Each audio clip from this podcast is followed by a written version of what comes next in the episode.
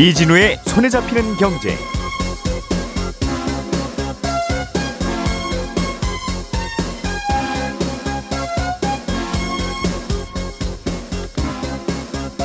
안녕하십니까 이진우입니다.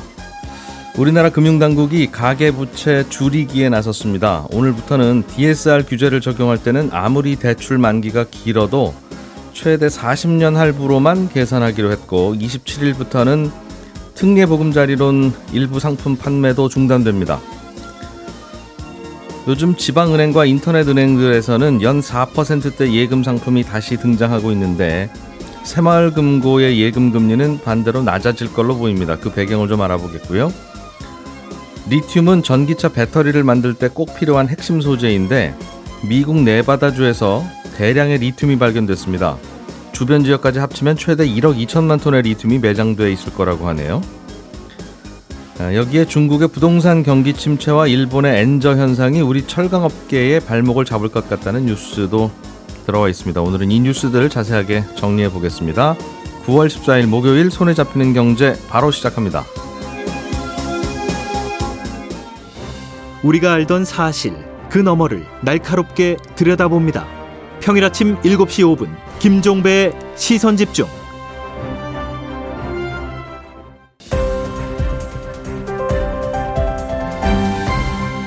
이진우의 손에 잡히는 경제. 네, 남궁민 경제뉴스 큐레이터 그리고 행복자산관리연구소 김현우 소장, 서은영 경제뉴스 큐레이터 오늘 세 분과 함께 경제뉴스 어, 재미있고 유익하게 정리해 보겠습니다. 세 분 어서 오십시오. 네, 안녕하세요. 자, 특례 보금자리론 이게 우리 올해 상반기에 음, 집 안 사신 분들 입장에서는 집값을 끌어올린 주범이라고 표현하기도 하고 또 집 장만하신 분들은 꽤 도움을 많이 받았던 대출입니다라고 표현하는 이 특례 보금자리론이 공급이 중단됩니까 이제? 예, 특례 보금자리론 중에 일반형 상품이 이달 26일까지만 공급이 됩니다. 그러니까 지난 8일 기준으로 특례 보금자리론이 37조 6천억 원이 공급됐는데요. 이게 공급 목표에서 지금 5%밖에 남지 않은 상황이었어요. 예. 그러니까 거의 다 예산을 쓴 거죠. 음. 특례 보금자리론은 DSR 산정에서도 빠지고 주, 시중 주담대보다 금리도 낮고 소득 제한도 없고 뭐 6억 원이 음. 넘는 주택에도 나오니까 말씀하신 대로 내 집 마련을 하는, 사람들한테 선풍적인 인기를 끌은 상품이거든요. 예. 그 덕분에 올해 집값 반등을 이끌었다 이렇게 이제 시장에서 보고 있는데 음. 시장에서는 이걸 그래서 연장을 더 할지 굉장히 관심이 높았어요. 예. 그런데 일단 정부가 추가 공급은 하지 않기로 한 겁니다. 음, 이게 너무 많이 나가서 집값 끌어올린다. 네, 이게 말씀하신 대로 9억 이하 집에 집 살 때는 제일 좋은 그렇습니다. 한도도 많이 나오고 금리도 별로 안 높고 네. 소득 제한도 별로 없고 그렇습니다. 음. 가계부채가 너무 심, 많이 심하게 오르 늘어나고 있다는 얘기일 것 같은데 음, 그래서 그런 거죠? 그렇습니다. 최근에 가계부채가 늘어도 너무 많이 늘고 있다. 이게 정부의 판단인데요. 최근에는 상승세가 매우 가팔랐던 게 지난달에는 한 달 만에만 한 달 만에 가계부채가 7조 원이 늘었습니다. 예. 이게 증가폭으로 따지면 3년 6개월 만에 최대폭 증가거든요. 음. 그럼 이때 3년 6개월이 언제쯤인가 생각해 보면 우리나라 집값이 최근에 가장 빠르게 올랐던 너도 나도 집 사야 됐던 그런 분위기였던 시대였거든요. 예. 그러니까 그 시절만큼 가계부채가 늘고 있다는 건 지금 굉장히 속도가 고삐가 풀렸다 음. 이렇게 판단을 했다는 겁니다. 그러니까 한달 새에 7조 원이 늘어난 거예요, 그죠? 잔액, 그렇습니다. 대출 잔액으로. 네, 지금 가계부채 총액이 한 천조 원이 살짝 넘거든요. 음. 그러니까 굉장한 속도인 거죠. 예. 또 이렇게 된 배- 배경에 바로 보금자리론이 있다 이렇게 본 건데 일단 규모 자체도 이게 40조 원을 7개월 만에 시장에 푼 거거든요. 예. 그러니까 지난해 한 20% 정도 빠졌던 서울 아파트 시장이 음. 지금 반등을 넘어서 거의 전고점 탈환을 노린다 이런 얘기까지 나올 정도니까 예. 과열을 우려하는 분위기까지 가는데 이게 일조했다 음. 이렇게 판단을 하는 거고 지방 집값도 이것 때문에 꽤 바닥 다지고 올라오더라고요. 지방에서는 9억 이하 아파트입니다라고 하면 거의 뭐 광역시에 제일 좋은 아파트 빼고 나면은 다 살 수 있는 그렇습니다. 맞습니다. 그런 상황이라서 그러다 예. 보니까 문제가 이것 자체만의 규모도 크지만 집값이 오르니까 사람들이 다시 불안해지기 시작한 거죠. 음. 어, 나도 집 사야 되나 하다 보니까 너도 나도 다시 연끌을 하는 현상이 나오니까 일단 이거 보금자리론 중단을 하자 이렇게 판단을 한 것 같습니다. 예. 전반적으로 정부가 가계 부채 때문에 이런저런 대출을 계속 줄이는 것 같은데 특례 보금자리론도 그렇고 50년 만기 대출도 결국은 없어지는 건가요? 사실상 퇴출이 됐다 이렇게 볼 수가 있는데요. 음. 일단 50년 만기 대출은 남아 있지만 어떻게 바꾸기로 했냐면 DSR을 산정을 할 때 50년에 나눠 갚지만 그래도 40년으로 나눠 갚는 걸로 계산을 해서 조금 받을 수 있는 대출 규모를 줄이겠다 이렇게 바꿨습니다. 예. 그러니까 이거는 곧바로 어제부터 시행이 돼가지고요. 돈줄 주의기를 바로 시작했고 충분히 논의가 되던 사항이다 보니까 바로 음. 시행을 한 것 같고 또 DSR 산정할 때 일정 수준의 가산 금리를 적용해서 이 사람의 그 상환액을 계산을 해라 이런 음. 안전 장치를 추가했습니다. 이거는 앞으로 금리가 오를 수도 있잖아요. 예. 그렇기 때문에 오를 거라는 걸 가정해서 대출 규모를 미리미리 보수적으로 결정해라 이런 지침을 준 거죠. 예. 그러니까 일종의 안전장치를 대면서 대출 규모를 줄이는 장치를 추가한 겁니다. 음. 가계부채를 조이기는 해야 되는데 문제는 그동안 이 특례 보금자리 론이라고 하는 걸 만든 이유가 가계부채가 우리나라가 괜찮아서 이걸 한 건 아니고 워낙 부동산 시장이 자꾸 빠지기만 하니까 어, 그것 때문에 더 큰일 날까봐 만든 제도인데 뭐 부동산 시장은 오히려 괜찮다는 건- 걸까요? 그럼? 시장에서는 오히려 이제 훨씬 고민이 큰 부분인데 정부는 가계부채를 고민하지만 시장에서 집값에 아무래도 관심이 높잖아요. 그런데 지금 정부가 도입했을 때는 아 이거 냅두면 일본처럼 단기간에 폭락해서 경착륙 되겠다라는 걱정 때문에 이걸 추진했던 거거든요. 예. 그런데 이게 일종의 지지대 역할을 해준 겁니다. 지금 지지대를 넘어서 오히려 뭐 점프대가 됐다 이런 얘기도 하지만요. 음. 그런데 이게 빠진다고 하면은 당연히 집값에 영향을 미칠 수밖에 없, 없는 거죠. 음. 지금 시장 분위기부터 달라지고 있는데요. 지금 서울 아파트 시장에 매물이 다시 쌓이고 있습니다. 예. 그러니까 6개월 전과 비교하면 매물이 지금 24% 정도 늘었고요. 음. 물론 집값이 반등을 하니까 조금이라도 회복됐을 때 이익 실현을 하려는 분들 도 있지만 문제는 매수자들이 시장에서 점점 손을 다시 떼고 있다는 거죠. 음. 그러니까 매수자가 보기에는 가격도 다시 비싸진 것 같고 또 집살 연료 역할을 하는 특례 보금자리론도 이제 끊긴다고 하니까 음. 특히 9억 원 전후의 서울 아파트는 영향이 클 수밖에 없는 겁니다. 특례 보금자리론은 전면 중단된 겁니까? 아니면 뭐 일부는 남겨뒀다는 얘기도 있고. 네, 일부만 남겨뒀, 남겨뒀는데요.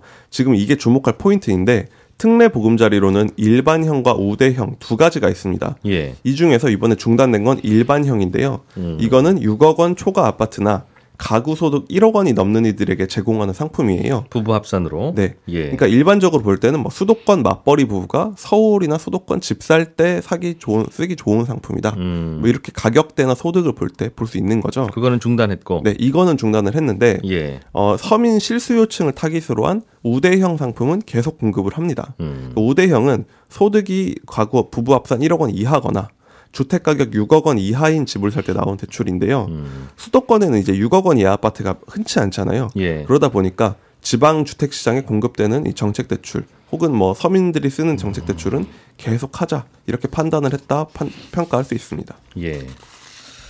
그렇군요. 가계 부채는 어 그러면 지방에서는 계속 늘어나겠네요. 그렇습니다. 이게 딜레마가 있는 건데요. 우대형을 계속 대출을 해주는 점은 이게 고민거리가 될 수밖에 없는데 이게 우대형이니까 뭐 조금 공급하나 싶을 수 있지만 사실 전체 대출에선 금액 기준으로 60%가 우대형이에요. 음, 좀 저렴한 아파트용 이자 싼 네, 조금 전에 맞습니다. 그대로 남겨둔다는 그거. 그렇습니다. 음. 이게 37조 원 나간 것 중에 21조 원을 차지했거든요. 예. 그러면 앞으로 이건 그대로 내주면서 일반형만 조이면 가계부채 제한이란 취지에 맞냐 하는 의문이 제기되는 거죠. 그러니까 정부 입장에서는 가계부채 문제를 잡긴 해야 하는데 또 서민들이 내 집 마련도 없는 걸 포기할 수도 없고 그런 딜레마의 결과가 일반형만 제한하는 어중간한 결정으로 이어진 것 같습니다. 음. 그러니까 문제는 지금 하는 총재도 연일 가계부채 문제 경고하고 있거든요. 예. 더군다나 이거 우대형만 냅두게 되면 경제력이 낮은 이들에겐 계속 싸게 대출을 해주는데 음. 이게 금융 안정 측면에서도 괜찮을까 고민스러운 지점인 거죠. 정부가 주택 공급할 때는 이제 쓸 수 있는 방법이 지금부터 공급하자고 하면 그 짧아야 3년 5년이니까 그렇게도 안 되고 하니까 결국은 휘두르는 칼이 세금 아니면 대출 규제인데 또 세금은 이리저리 복잡한 게 많으니 결국은 이제 대출 가지고 풀어줬다 늘어줬다 늘렸다 하면서 부동산 시장을 조절하고 있는데 어, 이해는 그거밖엔 카드가 없다는 걸 이해는 합니다만 이런 식으로 대출을 주다가 안 주다가 또 분위기 바뀌면 또 딱 끊었다가 어느 날 갑자기 생겼다가 이렇게 하면 뭔가 괜찮은 론이 나오기 나왔을 때 사람들은 당장 집 살 필요가 없어도 일단 저 대출은 받고 보자. 언제 끊길지 모른다라고 하는 선례를 계속 남기는 거잖아요. 그렇습니다. 지금. 이러면 다음에 또 뭐 나올 때는 그때부터는 또 다른 분들이 다 몰린다고요. 그렇죠. 50년 만기 대출도 지난달에 많이 나갔는데 그거 지금 당장 다 필요해서 나갔겠습니까? 그렇습니다. 저거 끊기기 전에 빨리 대출 갈아타게 하자 또는 빨리 집 사자. 그러니까 이게 그런 식으로 대출 규제를 이랬다 저랬다 손가, 손바닥 뒤집듯이 하면 그게 당장은 뭐 정책 카드로 쓸 수 있겠으나 계속 정부의 신뢰 포인트는 떨어지는 그렇습니다. 그런 문제는 있을 것 같아요. 음. 자, 김현우 소장님 준비한 소식 들어보겠습니다. 시중은행은 예금 금리를 요즘 계속 올리고 있다는데 네. 새마을금고는 또 예금 금리가 내려가고 있다는. 네, 그렇습니다. 음, 왜 그런지 일단 궁금하네요. 네, 7월 중순부터 1금융권 예금 금리가 슬슬 오르기 시작했는데요. 최근에 인터넷은행하고 지방은행 중심으로 연 4% 넘는 예금들이 등장하기 시작했습니다. 예. 아, 그런데 아직까지 5대 시 5대 시중은행 금리는 뭐 어제 기준 보니까 3.75에서 3.85, 그러니까 4%를 넘진 않았는데 예. 아, 전달에 대비해서는 하단이 0.1% 포인트 상승했어요. 그러니까 전체적으로 1금융권 예금 금리는 아, 조금씩 오르고 있다 이렇게 볼 수가 있습니다. 아, 이렇게 예금 금리가 오르는 이유는 작년 이맘때쯤 판매됐던 고금리 예금들의 만기가 돌아오기 때문인데요. 음. 작년 9월 말을 돌이켜 보면 예. 강원도의 레고랜드 사태로 인해서 채권 금리가 급등했습니다. 아하. 그러면서 은행들도 자금 조달 비용이 상승을 했고요. 당시에 이제 은행들도 돈이 필요한데 이 채권 같은 경우에는 장기간 높은 이자를 줘야 되니까 음. 그 은행채 발행하는 것보단 1년 정도 짧은 기간 높은 이자 주자 이런 판단에 연 5% 이상의 고금리 예금상들이 그때 나왔습니다. 그래서 뭐 음. 1금융권도 이제 5% 준다 뭐 이런 얘기를 했었는데 예. 아, 이때 판매됐던 이제 고금리 예금 상품들의 만기가 슬슬 돌아오고 있는데 마침 또 은행채 금리도 6개월 만에 최고치로 급등을 했어요. 요즘 네, 요즘 그러니까 은행들이 요즘 채권 시장에 가서 은행채를 발행해 봐야 비싼 금리 줘야 되니까. 그렇습니다. 안, 그러, 안 그러면 만기 돌아오는 저 예금은 빠져나갈 게 뻔하고. 네. 그러니 만기 돌아온 예금들 빠져나가지 마시라고 네. 이자를 올려드리는 게 네. 차라리 낫겠다. 차라리 낫겠죠. 그러니까 뭐 음. 예, 은행채 금리가 낮으면은 그냥 뭐 이렇게 저, 고금리 저, 분들 나가시라고 하고 네. 우리는 은행채 발행해서 조달하면 되니까 그렇습니다. 라고 생각했다가 네. 음. 근데 은행채도 금리가 많이 높아져서 그래서 이것 때문에 다시 한번 예금을 통해서 이제 자금 좀 조달하려는 목적으로 고금리 예금 상품이 그래서 슬슬 조금씩 눈에 띌 것으로 보인다는 음. 소식입니다. 예금 금리 올라가는 건 예금하는 입장에서도 음. 중요한 정보지만 대출 받으신 분들이 더 그렇죠. 예. 변동금리 대출 받으신 분들은 지금 그러면 내 대출 이자도 곧 올라가겠군. 네. 아마 다음 달 코픽스 금리나 다다음 달 코픽스 금리까지 영향을 미칠 텐데 이제 음. 대출 변동 주기가 거기에 맞춰져 있으신 분들은 예. 어, 아, 연말 되면은 금리가 좀 더 올라가겠구나. 이렇게 음. 생각을 하시면 됩니다. 연말에 이것저것 유가도 계속 오르고 있고 이렇게 금리도 올라가고 있고. 네. 새마을금고는 근데 금리를 왜 낮추고 있어요? 아, 새마을금고 예금금리가 지금 당장 떨어진 건 아니고 앞으로 좀 금리가 떨어질 것 같이 보입니다. 이게 새마을금고 중앙회가 예탁금 금리라는 걸 낮췄거든요. 이 새마을금고 중앙회는 마치 그 시중은행의 중앙은행, 그러니까 금고들의 중앙은행 같은 역할입니다. 그러니까 새마을금고 같은 경우에는 각자 별개의 법인인데 예. 여기서 이제 남는 돈이 있으면 이 새마을금고 중앙회에다 갖다 맡깁니다. 음. 아, 이때 새마을금고 중앙회에서 정한 예탁금 금리라는 걸 적용해서 이자를 주는데 아, 뭐 새마을금고의 각 이 개별 법인들은 음. 그 금고들은 고객들한테 예금 받아서 대출을 해주기도 하지만 뭐 안전하게 이런 중앙에 예탁금에다 넣어놓기도 해요. 그럼 거기는 이제 사실상 뭐 이 대출 같은 경우에는 해줬다가 못 받을 가능성도 있지만 예. 어, 이 예탁금은 절대 떼일 리 없는 뭐 안전한 우리 음. 개인으로 치자면 진짜 은행의 예금 같은 역할을 하거든요. 예. 그래서 예탁금 금리가 높게 되면 각 개별 새마을금고에서 취급하는 그 일반 예금 금리도 높아질 수밖에 없는데 그럼 개별 새마을금고는 우리들한테 예금 받아서 네. 저 본사에다가 맡기고 네. 그 예대 마진 챙기기도 하는군요. 그렇습니다. 그 금리가 꽤 높습니다. 이게 음. 6월에 4%였는데 예. 아, 새마을금고 부실 얘기 나오면서 뱅크런 이제 우려가 있었잖아요. 그때 7월이었는데 그때부터 이제 4.5%로 올렸습니다. 음. 그러니까 일반 새마을 금고들도 이제 예금 예금 금리를 올릴 수 있고 올릴 수 있죠. 그러면 예금이 덜 빠져나가실 테니까. 네. 근데 요게 이제 이- 이번 달에 4.3%로 인하가 됐어요. 이렇게 되면 이제 새마을 금고에서 취급하는 예금 금리도 점차 낮아지게 되겠죠. 그러니까 중앙회가 이렇게 예탁금 금리를 이 올렸었던 거는 뱅크런 얘기가 나왔기 때문이었는데 이제 예. 7월에 발생했던 그 뱅크런 이슈도 어느 정도는 진화가 됐다 이렇게 음. 판단을 하고 있는 거고 또 과도한 금리 경쟁이 일어날까봐 선제적으로 차단하겠다 아, 이런 목적인데 예. 한편으로는 이렇게 새마을금고 비롯해서 이금융권 금리하고 앞서 설명드린 일금융권 예대금 이 예금 금리 차이가 좁아지게 되면 음. 이금융권은 자금 조달이 점점 어려워지게 됩니다. 근데 여기에다가 최근 저축은행 연체율이 높아져 가고 있는 바람에 이 부실 요게 우려되니까 금융당국에서 다중 채무자들 그러니까 여러 은행이나 여러 금융기관에 대출을 받은 사람한테 대출을 해줄 때는 네. 저축은행이 쌓아둬야 되는 그 비상금, 뭐 대전 대손충당금을 좀 더 많이 확보해 두라는 그 규정 관련 규정이 어제 개정이 됐어요. 예. 그러니까 결국 쉽게 얘기하자면 저축은행은 이제 어려운 차주한테 대출을 해주려면 충당금을 더 많이 쌓아야 되고 보통 저축은행에 오시는 분들은 다른 곳에서도 대출 받고 받고 하다가 오시는 테니까 그렇죠. 이분한테 100만 원 대출해 주면 충당금을 더 많이 쌓아둬야 되니 저축은행 입장에서도 부담스럽고 부담스럽습니다. 그 예금 그 충당금은 예금이나 이런 걸 통해서 받아와야 되는데 어, 그러기가 어려울 테니까 음. 결국 선택은 대출 문턱을 높일 수밖에 없을 거고요. 예. 어, 여러 금융사에 대출이 있는 사람들은 대출을 받기가 점점 더 어려워질 것으로 좀 음. 보입니다. 저축은행은 대출 해주기도 어렵고 그렇다고 예금 받으려니까 은행들이 자꾸 예금 금리 높이는 바람에 경쟁하기도 벅차고 네. 그렇죠. 그런 일이 벌어지고 있군요. 몇한 최근 몇 년 보면 무슨 위기 생길 때 네. 이자 많이 올라가면 많이 주는데 그냥 거기 갖다 넣었다가 네. 또 이제 가, 잠잠하게 가라앉으면 이렇게 뺐다가 그, 그 최근에는 그런 그렇게 움직이는 게 그게- 꽤 요령 있는 예금 방법이었던 것 같네요. 네, 그게 돌이켜보니까. 팁인 것 같습니다. 음. 여차하면 웬만하면 이제 나라에서 그 웬만한 금융 사고는 다 막는 분위기라서 네. 어떻게든지 돈 투입해서 미국도 그랬고 지금 우리나라도 그랬고. 예. 음. 자 서은영 큐레이터가 전해주실 소식은 아이고 또 부러운 소식입니다.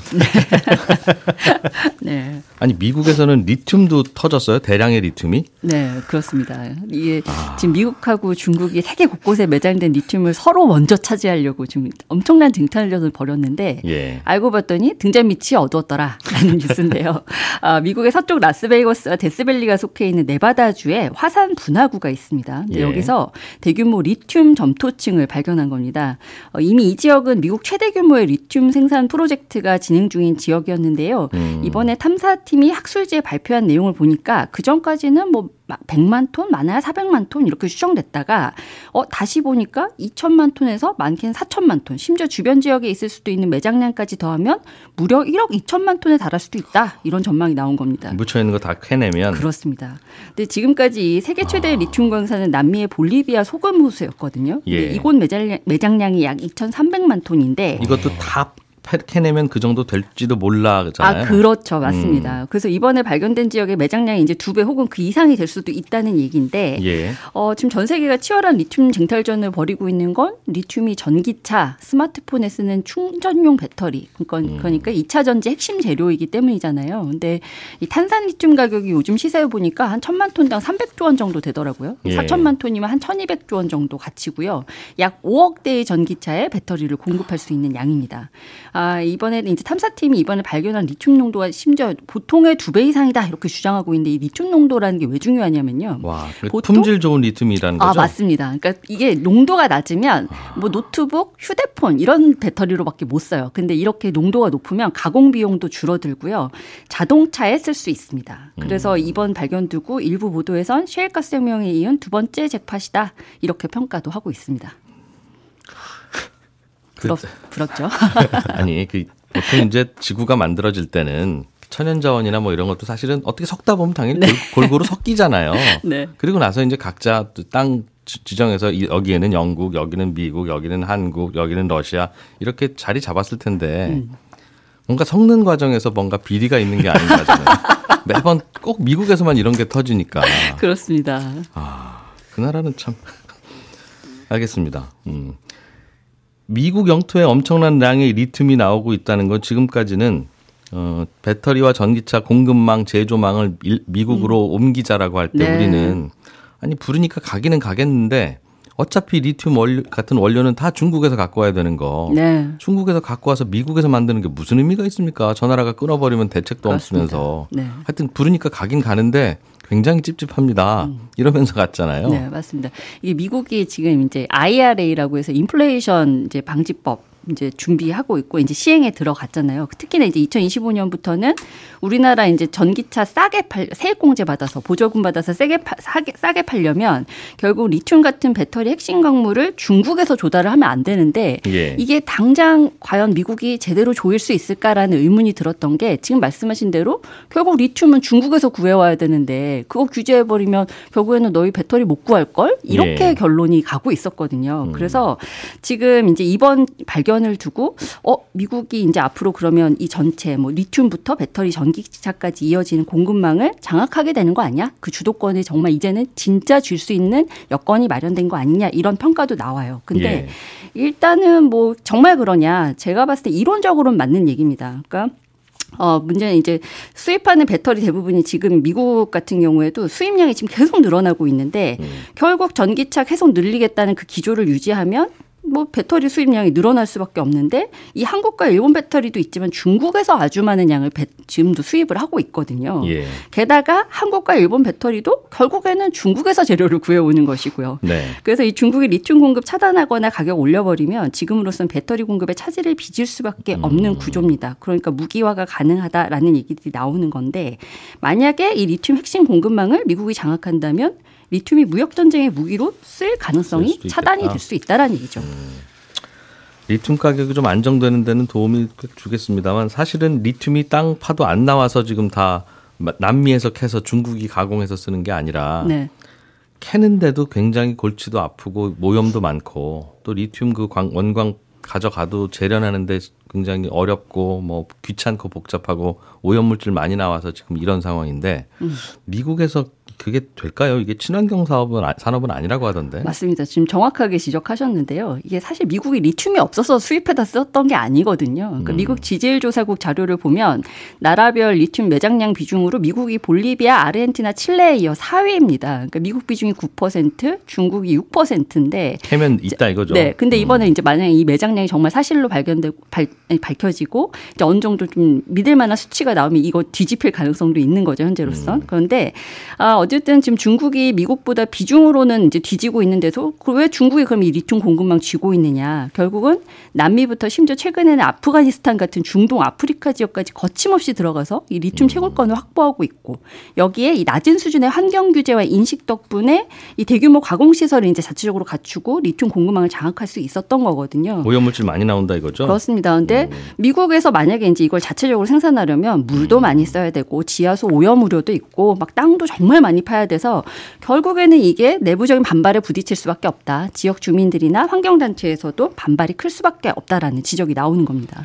이게 리튬이 원래 거슬러 올라가면 친환경 해보려고 자동차도 네. 석유떼지 말고 친환경차 쓰자. 그렇습니다. 라고 해서 시작된 건데 실제로 리튬 생산 과정을 보면 야 저렇게 환경을 파괴하나 하는 네. 말이 저절로 나올 만큼 그렇다면서요? 친환경 산업의 역설이죠. 음, 들어보면 뭐 리튬 1톤 만들려면 물을 50만 리터 이상 써야 돼서 그런 게 계속 그러고 있다고. 음, 알겠습니다. 김현우 선생님 짧게 하나만 더 네. 전해 주시죠.